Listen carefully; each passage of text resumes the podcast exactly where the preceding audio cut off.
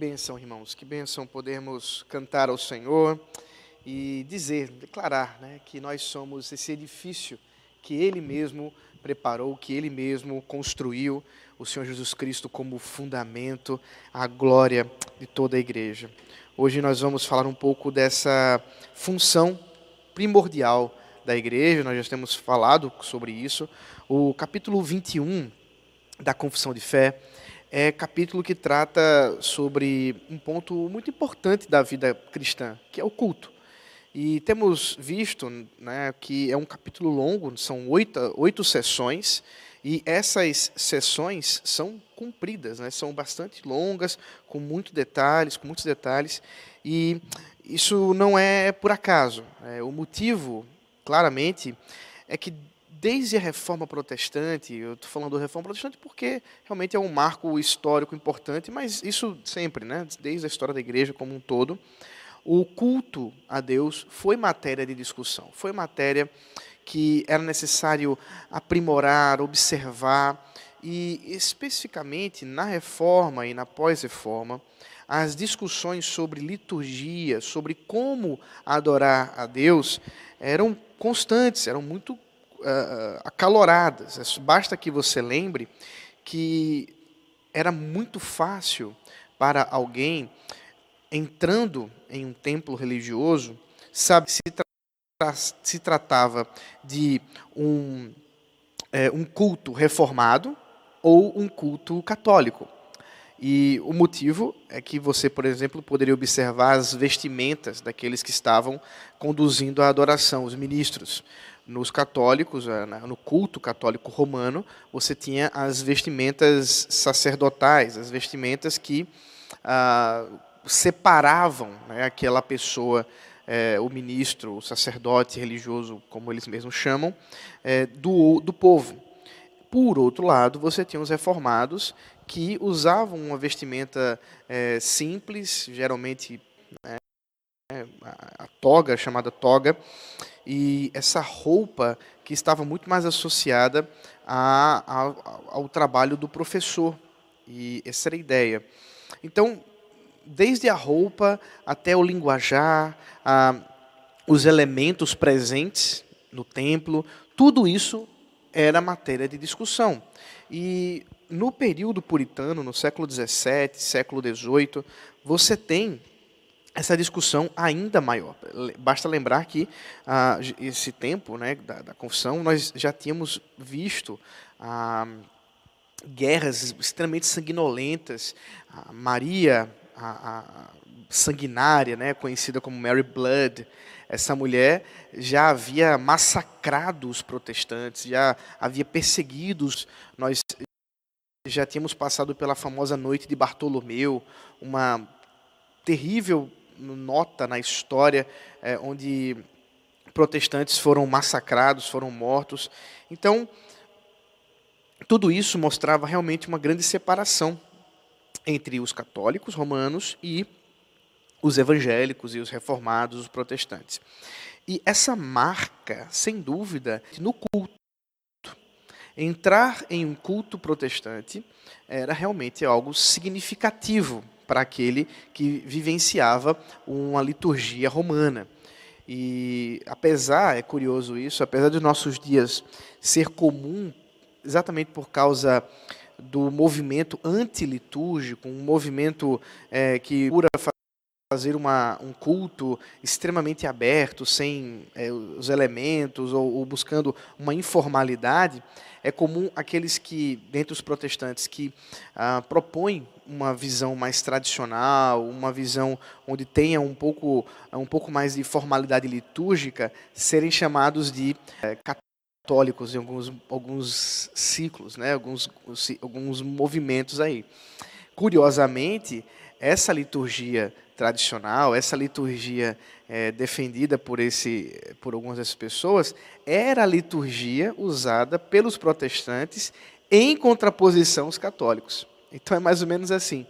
Ah, é como se você chamasse alguém que pensou em como purificar a adoração a Deus e fazendo uma liturgia buscando ser bíblica em resposta a uma liturgia não bíblica do catolicismo romano e você dizer que é a do outro. Então perceba, nós durante né, a história fomos perdendo realmente a, a, importância dos elementos, fomos perdendo o significado dos elementos e uh, hoje a gente precisa resgatar isso. É, em termos de Brasil, em termos de igreja evangélica brasileira, nós temos realmente uma série de dificuldades com relação ao culto a Deus. E hoje vamos falar um pouco mais sobre é, o que, que a Bíblia fala a esse respeito, em especial o, a sessão número 6, nós vamos ficar só com ela, porque a 7 e a 8 fala sobre o, o dia do Senhor, fala sobre o domingo, o, o, o sábado, né, o Shabat, melhor dizendo. E por isso eu resolvi unir o 7 e o 8 para a aula da semana que vem, entendendo que ia ficar muito, muito conteúdo e ia terminar é, não, não conseguindo explicar bem os aspectos do 7 e do 8, que são mais complexos, são mais ah, delicados. Mas, aqui, a sessão 6, vamos dizer assim, ela talvez seja uma das mais práticas, né, mais aplicadas de todo, de todo o capítulo 21. Vamos fazer a leitura da seção 6 do capítulo 21 e a gente faz então a exposição a partir daquilo que ela nos mostra com as Sagradas Escrituras. Diz assim: Agora, sob o Evangelho, nem a oração, nem qualquer outro ato de culto religioso é restrito a certo lugar nem se torna mais aceitável por causa do lugar em que se ofereça ou para o qual se dirija.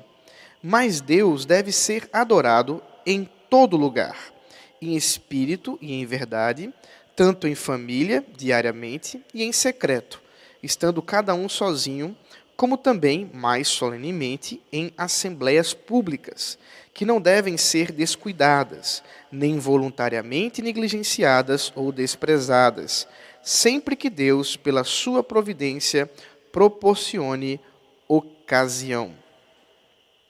Aqui, portanto, nós temos ah, uma descrição muito delicada da vida cultica do cristão como um todo.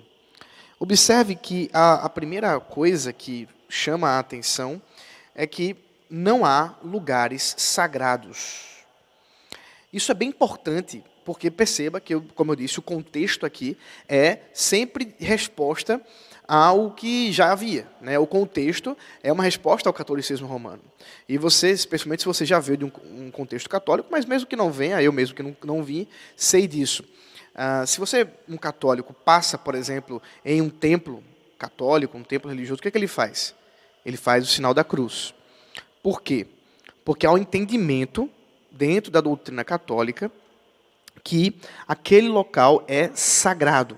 Aquele ambiente ele é consagrado especificamente para a missa, né, para a adoração de Cristo e Ainda mais se durante a Eucaristia, né, durante a, aquilo que é chamado de adoração eucarística, que é quando o. esqueci a palavra agora. O, o como é o nome do, do, do pãozinho do, dos católicos? A hóstia lembrei aqui, a, a hóstia, ela, depois de ter sido consagrada, né, ela entra ali na, na, no, no centro da, da, da, mesa e existe um momento de adoração eucarística, um momento de adoração para com a hóstia. Então, tudo isso, por quê? Porque aquele é um ambiente sagrado. Aquele é um ambiente onde é o local para a missa acontecer. Ele foi é, é, realmente consagrado para isso. Então, aqui, veja só, a nossa confissão, né, então, aquilo que nós cremos como crentes evangélicos, aquilo que nós cremos como crentes reformados protestantes, nos deixa muito claro que nós não cremos assim. Nós não cremos em lugares sagrados. Nós não cremos em templos sagrados, não feitos pelo menos de pedra. Né? Lembra que eh, domingo passado eu mencionei que nós somos templos sagrados, mas nós enquanto ajuntamento da igreja, e não em relação a um local específico, o, eh, feito de cimento, de pedra, de areia. Não, isso não existe mais. E qual é a base bíblica que os teólogos de, Westminster é, se utilizaram para defender que nós não temos mais lugares sagrados? Veja comigo é, o Evangelho de João, capítulo 4.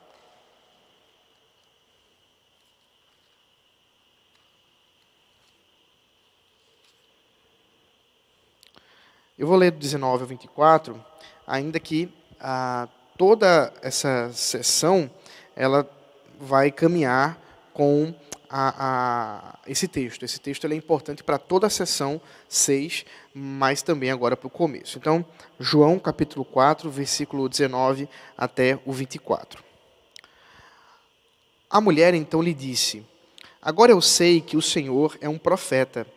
Nossos pais adoravam neste monte mas vocês dizem que em Jerusalém é o lugar onde se deve adorar. Jesus respondeu: Mulher, acredite no que eu digo. Vem a hora em que nem neste monte, nem em Jerusalém vocês adorarão o Pai. Vocês adoram o que não conhecem. Nós adoramos o que conhecemos, porque a salvação vem dos judeus. Mas vem a hora, e já chegou, em que os verdadeiros adoradores adorarão o Pai em espírito e em verdade, porque são esses que o Pai procura para seus adoradores. Deus é espírito e é necessário que os seus adoradores o adorem em espírito e em verdade. Esse é um texto bem conhecido, é, você deve lembrar da história. Jesus estava passando pela região de Samaria. É, a região de Samaria é uma região ao norte de Jerusalém ela é fruto das é, incursões da, do, do, povo assírio e ele esse, o povo assírio né o império assírio uh, invadiu a região norte de Israel e assim uh, derribou ali todas as casas fez um realmente um, uma grande tragédia para a vida do povo de Israel no reino do norte o chamado reino do norte após aí a divisão. E um povo, né, uma parte do povo de Israel, do Reino do Norte, foi extraída da sua terra e enviada para outros povos, enquanto que outros povos, e aí é, isso era uma estratégia assíria, é, eles, a fim de diminuir esse sangue patriótico do povo, eles trabalhavam com uma miscigenação. Então, eles trouxeram povos de outros lugares né, e lançaram em Samaria, nessa região ao norte de Israel. E ali eh, nasceu o povo samaritano, né, que é fruto, portanto, dos israelitas do norte, com uma mistura dos pagãos de outras regiões. É, desde muito, muito, cedo, você vai ver, por exemplo, no exílio, uh, na volta do exílio a Jerusalém, do povo de Judá, após o exílio babilônico, com Esdras, né, com Neemias, Zorobabel, você já percebe ali a inimizade para com os samaritanos. Você vê, vê Sambalate, é, Tobias e outros inimigos do povo de, de Deus, do povo de Judá, que eram exatamente da região de Samaria. Então, essa inimizade com os judeus, com os samaritanos, ela é muito antiga a ponto de, nos tempos de Jesus Cristo, realmente a, a, um judeu ele não ser bem-vindo na região norte de Israel, nessa região de Samaria, e menos ainda para conversar com uma mulher em um poço, é, considerando que a conversa de um homem e uma mulher pública desse jeito poderia ter uma conotação muito estranha, muito diferente. E a, a conversa, como vocês devem lembrar, ela começa com Jesus pedindo água outra situação inusitada, é, considerando que um homem pedir água a uma mulher num poço, sendo ela samaritana, é uma coisa extremamente estranha, mas Jesus tem o seu ponto. Jesus está mostrando aqui, primeiro, que ele veio para trazer salvação a todos, inclusive os samaritanos, mas também para mostrar o seu poder, a sua glória, a sua majestade, em uma diversidade de temas, inclusive sobre adoração. Então a, a, a conversa vai seguindo, a, a mulher pergunta como é que ele vai para um poço se ele não tem condições de é, extrair água? Mas aí ele fala: se você soubesse quem eu sou, né, você não iria nem mesmo é, resistir a esse meu pedido. Na verdade, você iria me pedir água. E ela estranha essa conversa até que o momento que ela percebe, quando ele menciona a situação dela, como uma mulher que tendo vários maridos, ela é, percebe que se trata de um profeta. É exatamente nesse momento, versículo 19, que nós nos encontramos. Ela finalmente descobre que se trata de um profeta, alguém que, mais do que um homem qualquer, alguém que detém certo conhecimento, inclusive conhecimento a respeito da vida dela, da qual ela não compartilhou com ele.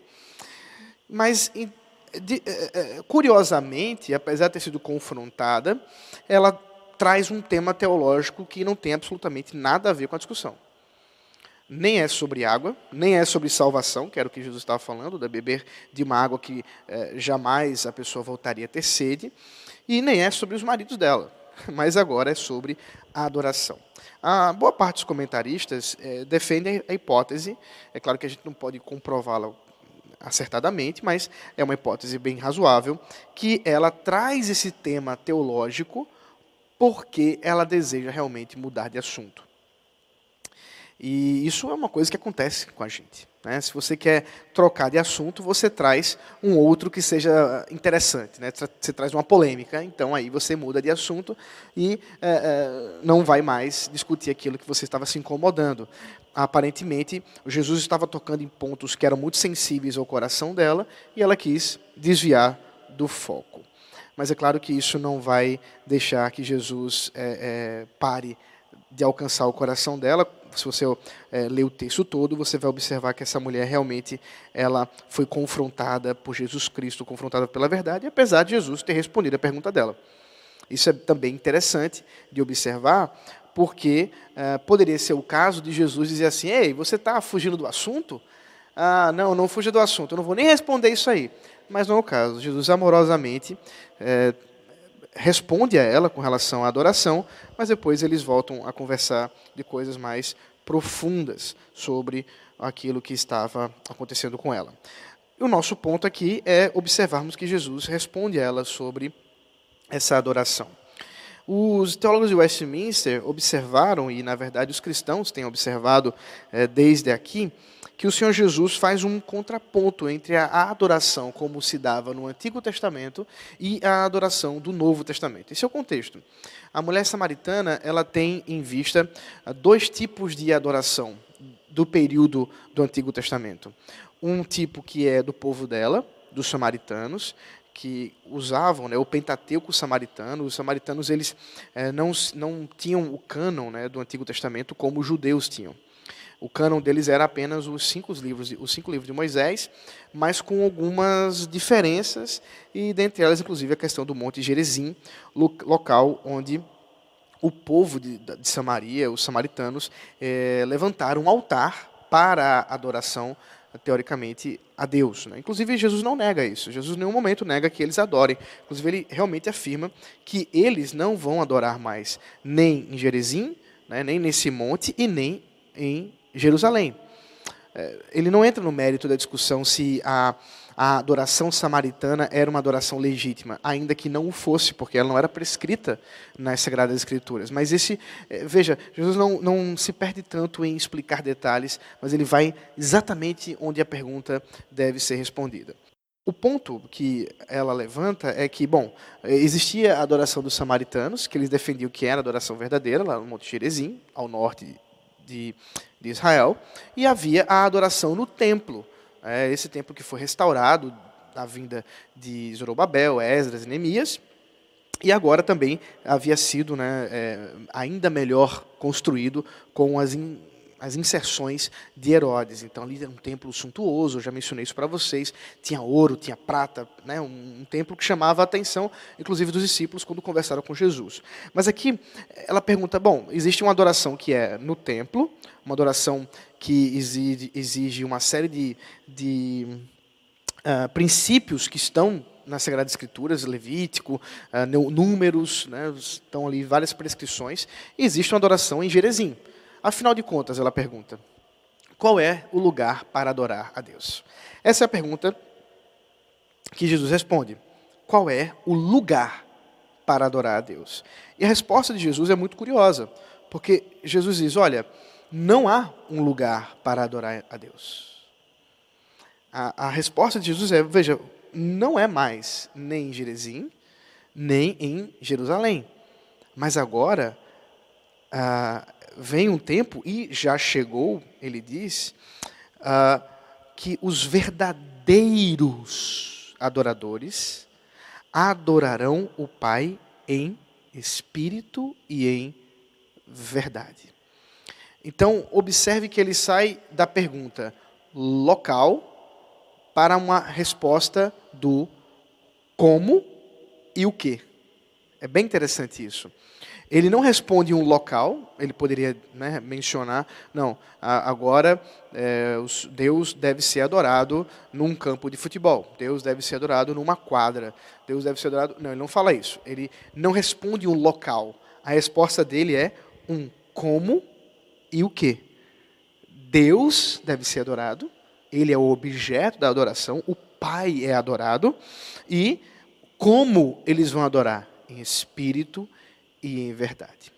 Então, o que temos aqui é que Jesus realmente está dizendo que a adoração a Deus, após a vinda dele, após a encarnação, morte e ressurreição de Jesus Cristo, não está mais restrita a um lugar. Isso é muito importante, porque infelizmente, ainda hoje, há muitos movimentos evangélicos aprisionados por uma espécie de localização sagrada. Ah, é comum, e eu já vi isso várias e várias vezes no meio evangélico, ah, pessoas dizendo assim: ah, não, pastor, eu, eu gosto de orar na igreja, porque ali eu sinto a presença de Deus é, mais forte. E quando eu falo igreja, eu não estou falando nem no horário do culto. É, pessoas que, isso já, já aconteceu algumas vezes comigo, pastor, o senhor poderia abrir aqui a, a, a porta do, do templo, é, que eu queria fazer uma oração lá. Mas, irmão, o senhor veio de casa para cá para fazer uma oração aqui. É, pastor, porque aqui eu sinto a presença de Deus. Opa, tem alguma coisa errada aí. É em Jerezim ou é em Jerusalém? Não. Os verdadeiros adoradores adoram ao Pai em espírito e em verdade. Não há lugar sagrado.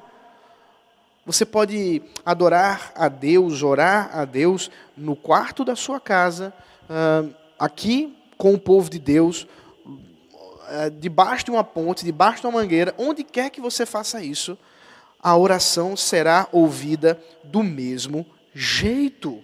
Por quê? Porque o ponto não é mais, eu vou explicar isso com mais detalhes daqui a pouco, quando eu for falar o que significa Espírito e Verdade, é, mas o ponto não é mais o local. Ainda já foi, é verdade, o templo era um lugar importante, mas agora é através de quem? Como que isso se, se dará? Então, os teólogos do Westminster deixam muito claro, e nós cremos assim, que não há um lugar mais aceitável para orar a Deus. E, e, eu quero até ir um pouco além, eles poderiam ter dito isso, mas não disseram. Não só não há um lugar mais aceitável, como também não há uma pessoa mais aceitável. O que eu quero dizer com isso é que a sua oração ou a minha oração tem a mesma importância. É claro que quando o povo de Deus se reúne para orar, quando as pessoas estão orando, quando mais pessoas estão orando, Deus é maior glorificado, porque mais pessoas tomam conhecimento das bênçãos e da, das maravilhas que Deus faz. Claro, mas isso não faz com que a oração seja mais forte ou mais fraca. Também não tem horário, tá, gente? É, quantas, vezes, quantas vezes eu já ouvi pessoas dizerem assim: ah, não, eu gosto de orar de madrugada porque a fila é menor. Eu gosto de orar de madrugada porque é, ali Deus, Deus está é, me ouvindo com mais cuidado. Eu engano. Não sei se você sabe disso, mas de madrugada aqui vai ser um horário bem é, bom para oração lá na China e no Japão, onde há a maior população cristã conhecida. Eu me refiro especialmente à China. Né? Japão nem tanto, mas a, a China, sem dúvida alguma, um dos lugares onde mais cresce a igreja. Então, eu não, não é, é melhor você orar ao meio-dia, que é quando o pessoal da China está tá dormindo ali, mais ou menos, é mais fácil. Então, na verdade, queridos, não há um horário. Né? Deus não precisa de hora, Deus não precisa de lugar, Deus não precisa de pessoas especiais. A oração, a adoração a Deus, ela deve ser feita em qualquer lugar. Não, não há um, um lugar específico para isso. Antes, Deus deve ser adorado em todos os lugares. Veja Malaquias, capítulo 1, versículo 11.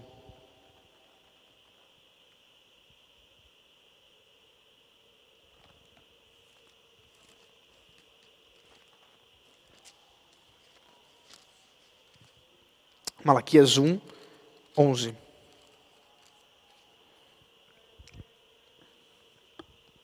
Mas desde o nascente do sol até o poente, é grande o meu nome entre as nações. Em todos os lugares lhe é queimado incenso e são trazidas ofertas puras, porque é grande o meu nome entre as nações, diz o Senhor dos exércitos. Na verdade, portanto, nós não cremos que Deus é adorado em um lugar específico, não existe um lugar sagrado, nós não, temos uma meca, nós não temos uma sede, nós não temos uma, uma Roma, né, uma, um local onde um Vaticano, nós não temos nada disso porque Deus deve ser adorado em todos os lugares. E a verdade é essa porque Deus está reunindo povos de todas as nações. E por isso ele deve ser adorado em todos os lugares. Porque você não precisa se deslocar para um lugar para adorar a Deus. Antes, você pode adorar a Deus onde quer que você esteja. E não só você, mas todos os povos do mundo. Veja a recomendação que o apóstolo Paulo faz aos homens, especificamente, mas é claro que isso pode ser estendido às mulheres também, mas o texto fala aos homens. É, na primeira carta de Timóteo, capítulo 2, verso 8. 1 Timóteo, capítulo 2, versículo 8. Quero, pois, que os homens orem em todos os lugares, levantando as mãos santas, sem ira e sem animosidade. Então aqui nós temos a, a, o apóstolo Paulo né, recomendando a essa igreja, a, no caso é uma, é uma, carta direcionada a Timóteo, mas é uma carta que foi lida à igreja de Éfeso, onde ele recomenda que todos orem, os homens todos orem em todos os lugares. É por isso que Deus deve ser adorado em todos os cantos da terra. Agora, o que, que realmente significa, afinal de contas, adorado em espírito e verdade, como diz a confissão? Veja só. Deus deve ser adorado em todo lugar, em espírito e em verdade. Esse é o centro de, do princípio do culto cristão, adorar a Deus em espírito e e em verdade. O que isso significa, como nós vimos ali em João 4, 23 e 24? Bom, esses dois princípios norteadores da adoração, eles realmente respondem a uma grande diferença entre a adoração do Antigo Testamento e a adoração do Novo Testamento. A adoração do Antigo Testamento, ainda que ela fosse do coração, e é claro, a ênfase de adoração vinda do coração, ela está desde o Éden. Mas a adoração do Antigo Testamento era mediada pelos símbolos, pelas sombras que o próprio Deus ordenou para que o povo aprendesse e adorasse através deles. Quais eram esses símbolos? Quais eram essas sombras?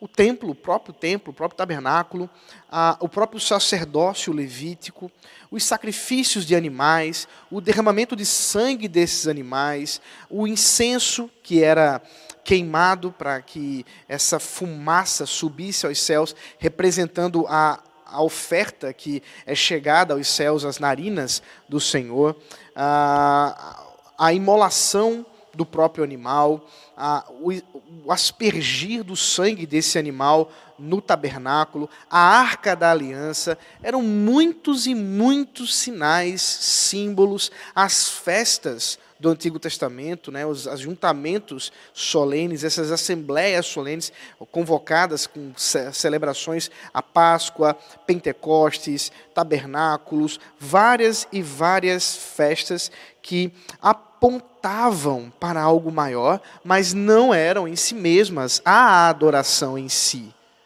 Essa adoração simbólica, agora ela terminada E esse, isso significa, significa essa adoração em espírito. O contraste que nós vemos é que Deus é espírito, portanto, a adoração deve ser em espírito. O que João, né, ao escrever isso, e, e, claro, o próprio Senhor Jesus Cristo dizendo a respeito disso, quer significar ao chamar Deus de espírito. Ora, Deus é espírito porque ele não tem corpo. Porque Deus não está limitado às questões físicas deste mundo. Antes, por ser espiritual, por ser um espírito, Deus, ele não está conectado a esses símbolos externos. Deus não está limitado a esses símbolos externos. Então, o que o Senhor Jesus está dizendo agora é que o primeiro princípio que na verdade é um só dividido em dois. Né? Adorar em espírito e em verdade é um princípio apenas, mas com dois, dois elementos. Esse princípio de adorar em espírito significa adorar sem símbolos, adorar sem mediações externas. Nós cremos assim que nós não precisamos de nenhum tipo de mediação para adorar a Deus.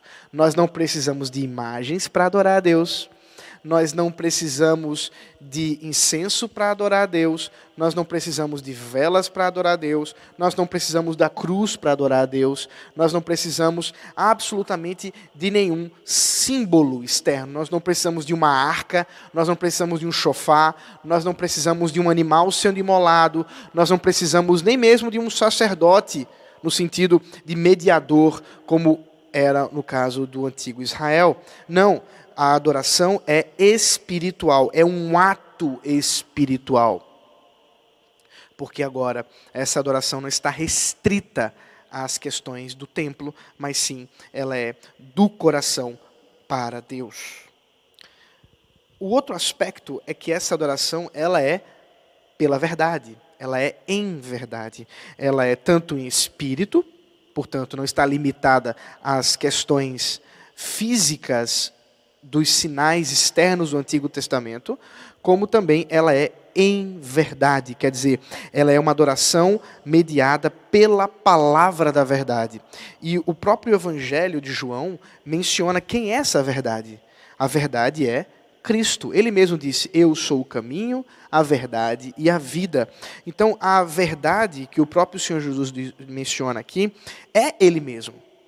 Então, a adoração a Deus, esse princípio de adoração espírito em verdade, essa adoração através do Espírito Santo, inclusive, que é quem nos conduz a adorar espiritualmente, é também mediada por Cristo. É uma adoração centrada em Deus, especialmente centrada em Cristo, centrada na pessoa e na obra do Senhor Jesus Cristo, que é a verdade.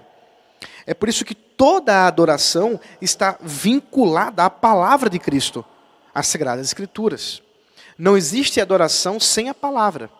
Não existe adoração sem que a palavra de Deus seja o centro, sem muito, e portanto nós negamos todas as invencionices humanas, todas as criatividades humanas. Ficamos apenas com a palavra de Deus, a adoração em espírito e em verdade.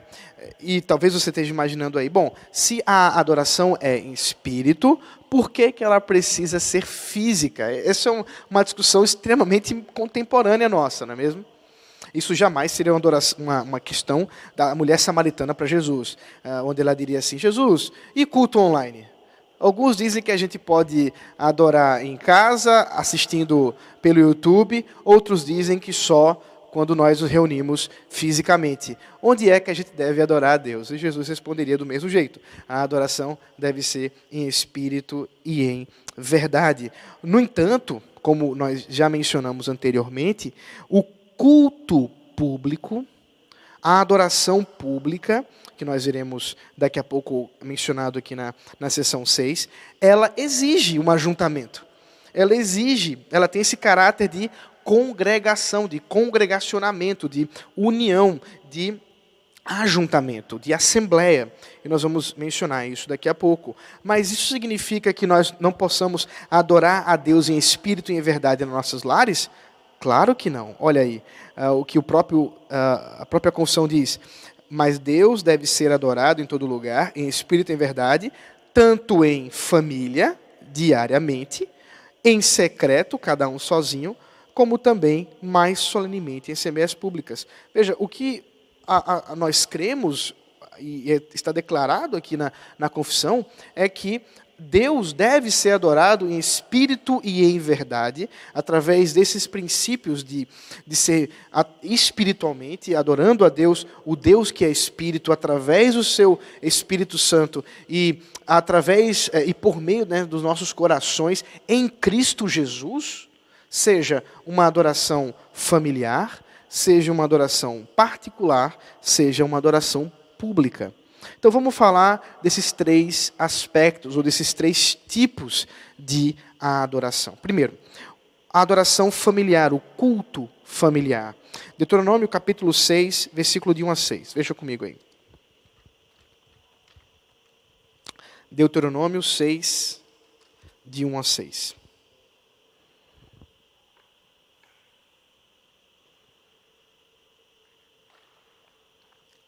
São estes os mandamentos, os estatutos e os juízos que o Senhor seu Deus ordenou que fossem ensinados a vocês, para que vocês os cumprissem na terra em que vão entrar e possuir, para que durante todos os dias da sua vida vocês, os seus filhos e os filhos dos seus filhos temam o Senhor, seu Deus, e guardem todos os seus estatutos e mandamentos que eu lhes ordeno, uh, para que os seus dias sejam prolongados. Portanto, escute Israel e tenha o cuidado de cumprir esses mandamentos, para que tudo lhes ocorra bem e vocês muito se multipliquem na terra, que mana leite e mel, como o Senhor, o Deus de seus pais, lhes prometeu. Escute Israel, o Senhor, nosso Deus, é o único Senhor. Portanto, ame o Senhor seu Deus de todo o seu coração, de toda a sua alma e com toda a sua força. Essas palavras que hoje lhe ordeno estarão no seu coração.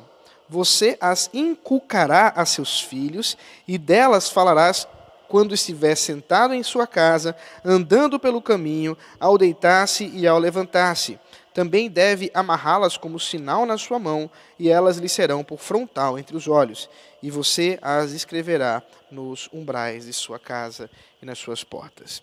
É claro que, como nós estamos vendo aqui, a adoração a Deus, ela é uma adoração que ah, não está limitada à adoração pública, mas ela envolve a vida toda. E a confissão é, começa mencionando a adoração familiar. E nós não temos como, dificilmente alguém conseguiria subestimar a importância da família nas Sagradas Escrituras. Há o contexto familiar de Gênesis a Apocalipse.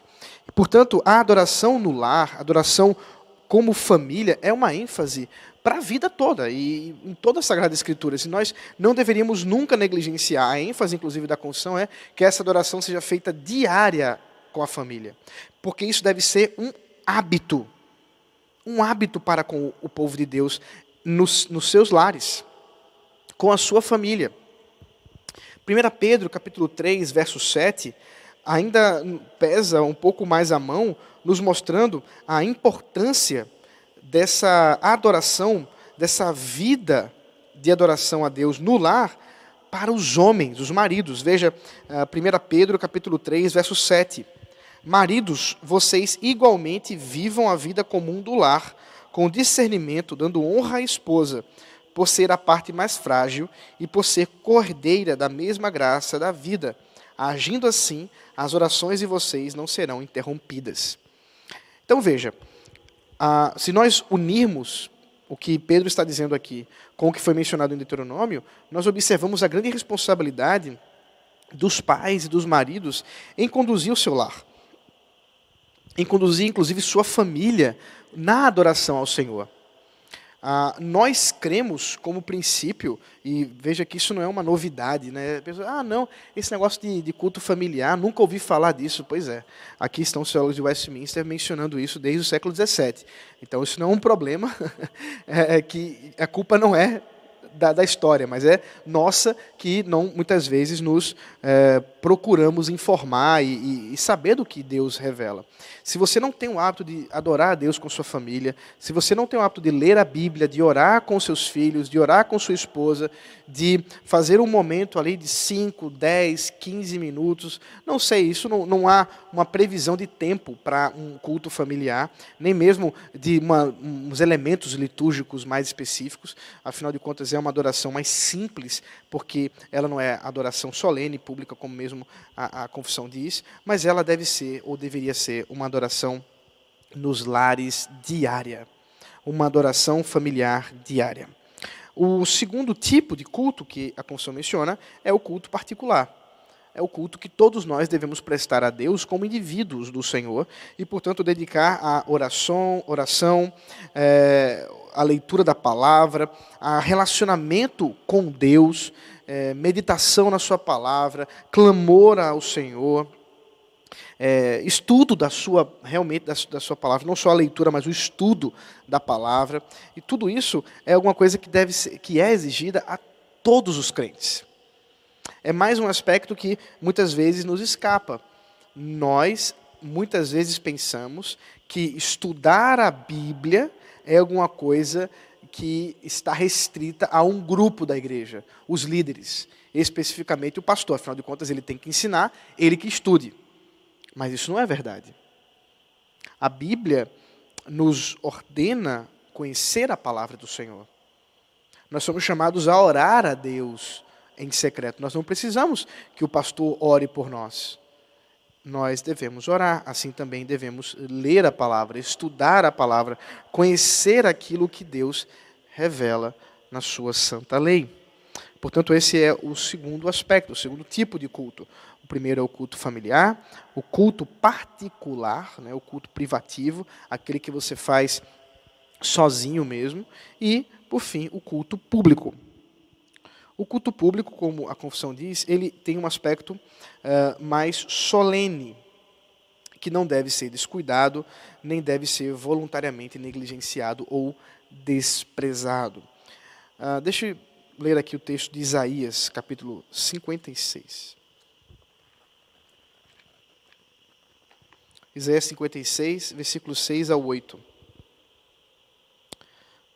Diz assim: Aos estrangeiros que se aproximam do Senhor para o servir e para amar o nome do Senhor, sendo deste modo servos deles, sim, todos os que guardam o sábado, não o profanando e abraçam a minha aliança, também os levarei ao meu santo monte e lhes darei alegria na minha casa de oração. Os seus holocaustos e os seus sacrifícios serão aceitos no meu altar, porque minha casa será chamada casa de oração para todos os povos.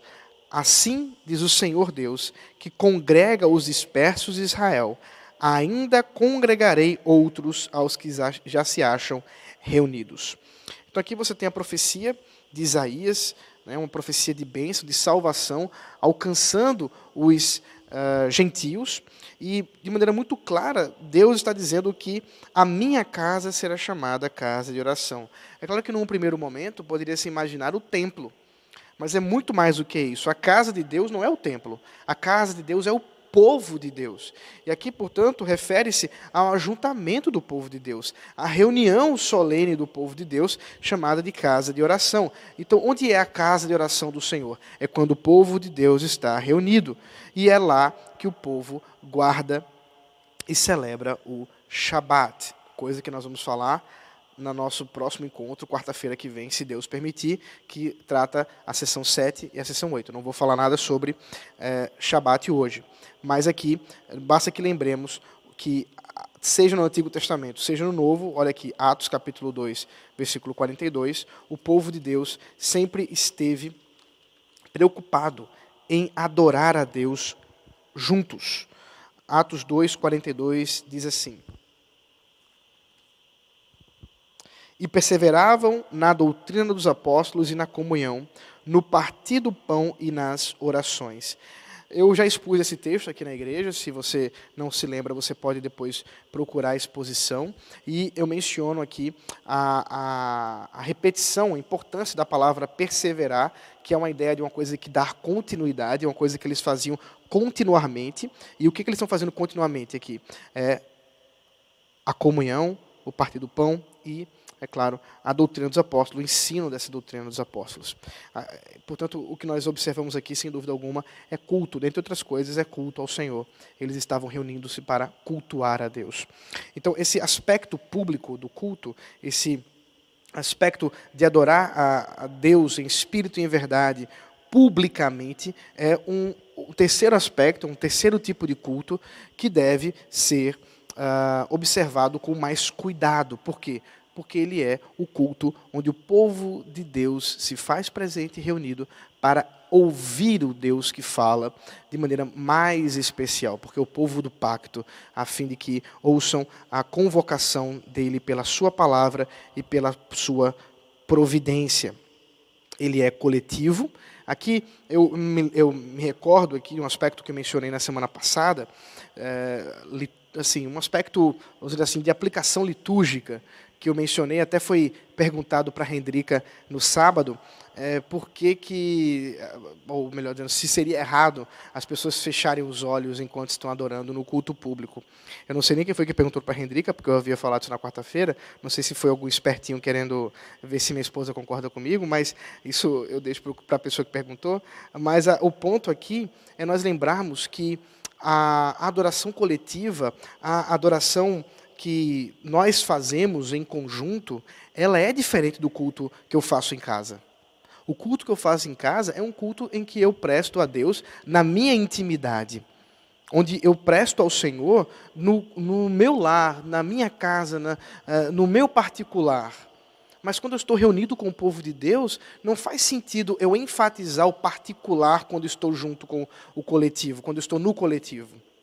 Então, a, a, o que eu mencionei é que nós deveríamos buscar muito mais cantar, orar, orar nem tanto porque nós fechamos os olhos tradicionalmente a orar, né? mas cantar sem dúvida, é, olhando para o povo de Deus. Né? Não precisa cantar assim, né? olhando assim, mas pelo menos perceber as pessoas. Eu lembro que nos meus tempos idos aí do passado, ah, às vezes em esses louvorzões, essas quase que shows que, que muitas vezes ac acontecem, até hoje é, é, assim, o chamado é, ministro de louvor dizia algo mais ou menos assim: esqueça quem está do seu lado, adore a Deus, adore a, a, a Deus, é, você e Ele, pense, pense que é só você e Ele agora.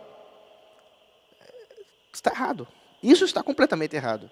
Porque a adoração pública, a adoração é, da assembleia, do culto como um ajuntamento, a ênfase deveria exatamente eu não me esquecer que eu estou com pessoas do meu lado. Eu me lembrar que eu vim adorar com o povo de Deus. A ênfase é estarmos juntos.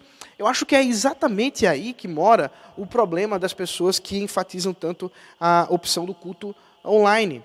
Porque elas estão realmente achando que adorar a Deus publicamente é a mesma coisa de adorar privativamente. Então eu posso fazer o meu culto online em casa, assistindo no YouTube, afinal de contas eu estou conectado com Deus. Como eu posso fazer isso aqui com o povo reunido? É a mesma coisa. Mas é claro que não é.